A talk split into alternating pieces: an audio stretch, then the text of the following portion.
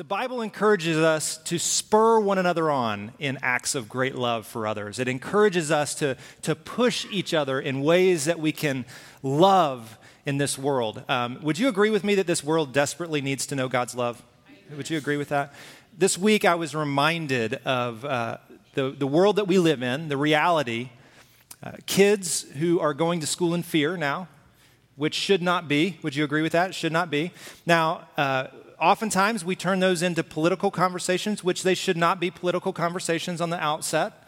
Uh, we are called to be people of love and further God's love in every arena we go into, every arena we go into. And we, to do that, want to put ourselves in places where love begins to be second nature to us, where we actually become love in and through every way that we live. Uh, we've been saying this, that we're a community following Jesus, learning to love. This is who we are. And we're on a journey together, aren't we? None of us get this perfectly. None of us. I don't get it perfect. You don't get it perfect. We're all on this journey to love. We're learning to love each and every day. So just a quick, uh, oh, oh, by the way, we have our kids in the room today. If you are in elementary school, will you raise your hand just a little bit? Those of you in elementary, I know you don't really want to. I see some of you. I see some of you. Some of the parents, we've got these, we've got them in here. Some of the parents are worried that the kids are going to make noises. Don't worry about your kids making noises. This is church. They can talk in church. It's okay. So kids, welcome. It's good to have you in church today. Just a quick little recap. Uh, just a quick little recap of where we've been. We've said this, that love sees people, not problems and not inconveniences. Uh, I, I every now and then I, I find myself seeing someone uh, who might be in need, and I see them as an inconvenience. You ever been there? You're in church, so you have to be honest. So you ever been there where you see someone and, and, and they're an inconvenience to my life, and so you walk around them rather than being an act of love to them? But love, the way that Jesus calls us to love, calls us to see people, not just see problems, not just see inconveniences, not just see ourselves as the center of the world. Love that sees people also sacrifices. It's, it's willing to say, I am going to give up something on my side for the good of someone else. That's what love does. It sacrifices. And, and, and God gave us a perfect picture of this in Jesus, that Jesus sacrificed his entire life for all of us, every single one of us. So love sees people, not problems. Love sacrifices. Uh, it gives itself up for the good of others. And then love continues. Like love, amen. Love is a lifelong pursuit that we are all on.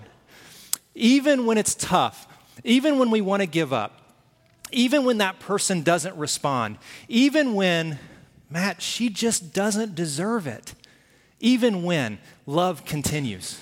Love continues to give. Love continues to go the extra mile and sacrifice, even when we are wronged again and again and again. This is what love does. Now, we've been talking about Bob Goff a little bit. God, uh, Bob Goff is hilarious. Do you know Bob Goff? If you don't know Bob Goff, you should know Bob Goff. Look him up. In his first book, he put his cell phone number in the back of his book. He literally put his cell phone number in the back of his book, and it was his real cell phone number. It was not a fake number, so you can go get his first book and call him up, and sometimes he actually answers his phone when you call him. Uh, Bob has been on this journey of love, and he has written these two books in a way to try to push us, the church, toward love. Something that Bob said that, uh, that, I, that I really am thankful for. He says this, God's idea isn't that we would just give and receive love.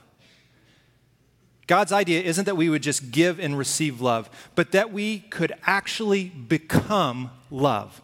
Now imagine that, a world where we become love, that we are so filled with love, but we can't help but spill out love to those around us. Now, I won't ask you to raise your hands, but how many of you have spilled out something other than love this week? Anybody? Like Bob is, he, he he's like, could we become so full of love? Could we become love so much that we just spill out onto others in a way that shares his love? He continues. He keeps going. He says this. Here's the simple message that Jesus has for us.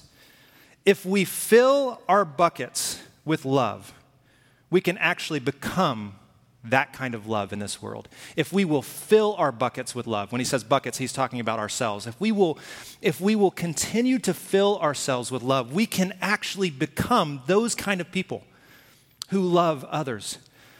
So love isn't just something we're doing as a church. Love isn't just something that we're doing as followers of Jesus. Love isn't just something we do in our marriages and in our parenting. Love is who we are becoming. Like the vision that God has for us. I mean, Jesus said it was the most important thing in the entire scripture is that, that we would love God and love others, that we would become this kind of love in the world. Uh, I've, I've become painfully aware that I don't have the strength or the ability to become love on my own. Now, if it's your first week, this is going to feel a little harsh, but I have learned that you, on your own, you can't become love. You don't have the strength and you don't have the ability on your own to become love. All of us are in need of being filled with something that we don't have on our own. Are you with me? Like all of us. Like we need to be filled with something. And this world is filling us with a lot of stuff, and it's usually not love. God wants to fill us completely with love. And so before we kind of move on in the morning and continue to worship, I want to remind you of something today that I think is primary for followers of Jesus and all people to know. Paul was one of the first Christians, and he was one of the authors of many of our New Testament letters. And Paul was one, if, if you're new to church, if you're new to the Bible, Um, Paul was one who, who in his life persecuted Christians, those who followed Jesus. He, he actually watched some Christians be killed for their faith, be stoned for their faith. And Paul had this encounter with God, crazy encounter that's, that's recorded in Acts, and it completely transforms his life so that he becomes a different kind of person altogether, which is the whole message of Christianity, that we can become different kinds of people when we have this encounter with God. And God began to fill him up with love, so much so that he began to spill out on others.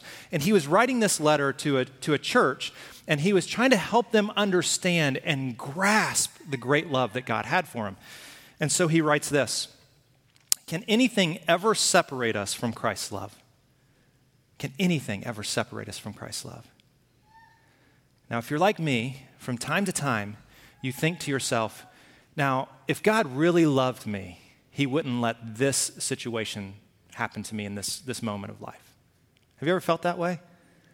Like, I wouldn't be going through this if God really loved me. I, th- this would not be a part of my story. Or maybe it's for someone else. Maybe you've thought to yourself, oh, he doesn't deserve that. She doesn't, I mean, they're good people. And Paul wants us to be reminded that this, that, that even in moments of great pain and calamity, that nothing can separate us from God's love. So he continues, I am convinced, I'm convinced, Paul, I'm convinced that nothing can ever separate us from God's love. Neither death nor life, angels nor demons, fears nor our worries about tomorrow. Fears for today, worries about, like nothing can separate us from the love of God. Friends, that is good news. That's good news. In, in Paul's mind, as I try to understand what he's saying here, is that we can't do anything. We can't be confronted with anything that is stronger than the love of God that is known in Christ Jesus. Nothing. We can never face something, never in our lives, that has the power to keep us from what God has for us, his love.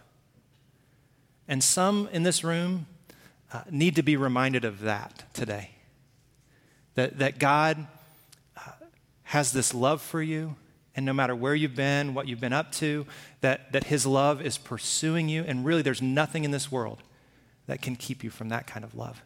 And that's good news, because every single one of us needs that kind of love. We need to feel that kind of love.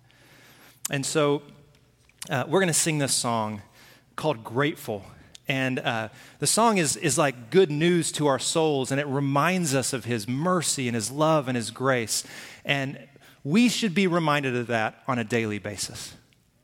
Like, you are loved, and nothing can separate you from that love. Aren't you, aren't you thankful for that today? Yeah? Yeah, I'm so thankful. Let's stand up and let's sing this song together. Uh, his love knows no bounds. His love pursues you, and he was willing to give up everything for you and for me. And I'm grateful for that. Let's let's sing this song together. One last thing that, that Bob Goff talks about, and I find this really funny, uh, especially when we say it in church. So uh, Bob Goff says this: if you want to become love, stop just agreeing with Jesus. So many of us just agree with Jesus. Like, stop just agreeing with him. Like, go call someone, text them, move from the bleachers to the field. Now, for those of you who don't like sports, don't know sports, that means that you're not a spectator anymore, that you actually get on the field and play the game. I, I love that challenge from Bob Goff, that we wouldn't just be spectators, that we wouldn't just go, Jesus, yes, I, like, I love Jesus. Like, he says such good stuff. Like, go, Jesus. Keep talking, Jesus. Tell him. Tell him. No, no. Like, to become love, you got to get off the bleachers and get into the game. And so much of the New Testament, if, if you haven't opened up the Bible, so much of the New Testament gives us ways to do this. And so I'm just going to give you three, and then we're going to we're going to be done for today. Here, here are the three. And Paul wrote uh, all three of these. He said this first: use your freedom to do this, to serve one another in love. Like, in Christ, you're free. So use that freedom, not just to pursue whatever you want to pursue, but actually use that freedom f- for the good of others, to love other people by serving them. So I want to ask you this question: who can you serve this week? Who can you serve this week? And when will you do that? If you have a pen, like, write it down. Like, I'll just be quiet. It'll be an awkward moment of silence just for a second. If you've got your phone, you can put it in there. Who will you serve this week? And if you're sitting next to your spouse, don't nudge them and, like, give them a hint, like, you can serve me this week. That would be awesome. I know some of you, how you think. So write down, who, who will you serve? So use your freedom to serve someone in love. Paul, in another letter, says this: bear one another's burdens and so obey the law of Christ. The law of Christ is to love other people. So he says, bear one another's burdens, which which literally means to, like, pick up the things that they're carrying and put them on your own back. Like, that's the picture Paul wants to paint. So whose burden, like, who do you know who's carrying something that needs some help? Like, write their name down. Awkward silence. Like, how can you help carry that burden? And, and maybe it's it's in praying for them, which is a good thing to do, but, but maybe it's like calling them and saying, hey, I, I need to meet you for coffee, and I want you to have someone just to talk to. And then I'll do whatever I can to help take some of that load off your shoulders. I want to help you with that. I want to bear that burden with you. Now, some in this room might say, okay, Matt, I, I, there's not, not really anybody I can serve, which I don't really know that that's true, but I'll go with you for a second. Uh, Matt, there's, there's nobody I can really serve, so I can't really do that. All the people around me are super happy, like they don't have any burdens, and I just, you know, there's no burdens that I can bear for anybody else, so, you know, I don't really have anything to do with that. This is one that every person in this room can do. Are you ready? Paul writes this, so we're, none of us are left out. Here's what he says: so encourage one another and build each other up. You can encourage somebody this week. Every person in this room, every person watching online, everyone can encourage and build someone up. Who needs your encouragement this week? Who needs your encouragement? There are people around you that need your encouragement. They need to be built up. They have been torn down. They've been set aside. Who needs to be encouraged in your life? Have you ever, like, had one of those moments where you felt like, oh, I just need to text. I need to text John today. Maybe not John, but whoever it is for you. I just need to text them. And you're like, oh, that's kind of weird. I'm not going to do that. Anybody ever done that? Like, just put your phone away and you're like, oh, I'm not going to call them. That's just... See, I think sometimes that's the Holy Spirit, like, trying to, to pour love into you so that it spills out on other people. I know there are people in this room that you've actually texted somebody when you felt that, and all of a sudden you got something back and they said, I mean, the timing of your text could not have been better. Have you ever felt, have you ever gotten that from somebody? Yeah. And so Paul says, do that. When somebody's on your mind, write them a letter. I mean, even if it costs you however much it costs to send a note in the mail, like do that. Like encourage somebody, whether it's written, text, call them on the phone, like send a pigeon to their house to, to drop something. I mean, encourage one another and build one another up. Ultimately, Paul in Philippians, in one of the most famous passages in the New Testament, he says this, your attitude, if you're a follower of Jesus, your attitude should be the same as Christ Jesus. And Christ Jesus was willing to set aside everything. He was willing to lay down his life for the good of humanity, all of humanity.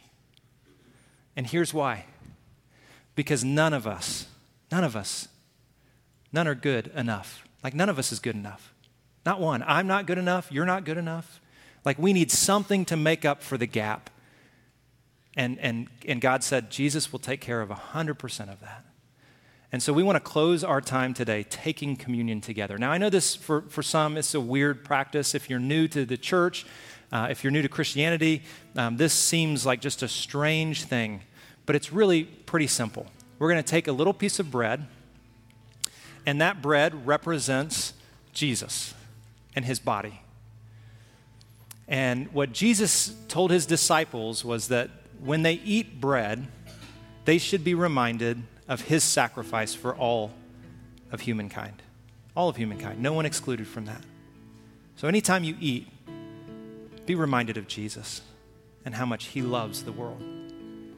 And then Jesus took this cup of wine, we're gonna have cups of juice, and he gave it to his disciples and he said, every time you drink this, I want you to be reminded of the great love of God that is poured out through me, through Jesus. On the cross. And then he goes on to say this. He goes on to say, this, this cup represents God's new covenant with humanity. And no longer, now listen to this, this, this is good news. No longer does your standing with God depend on you. Now somebody should say amen to that.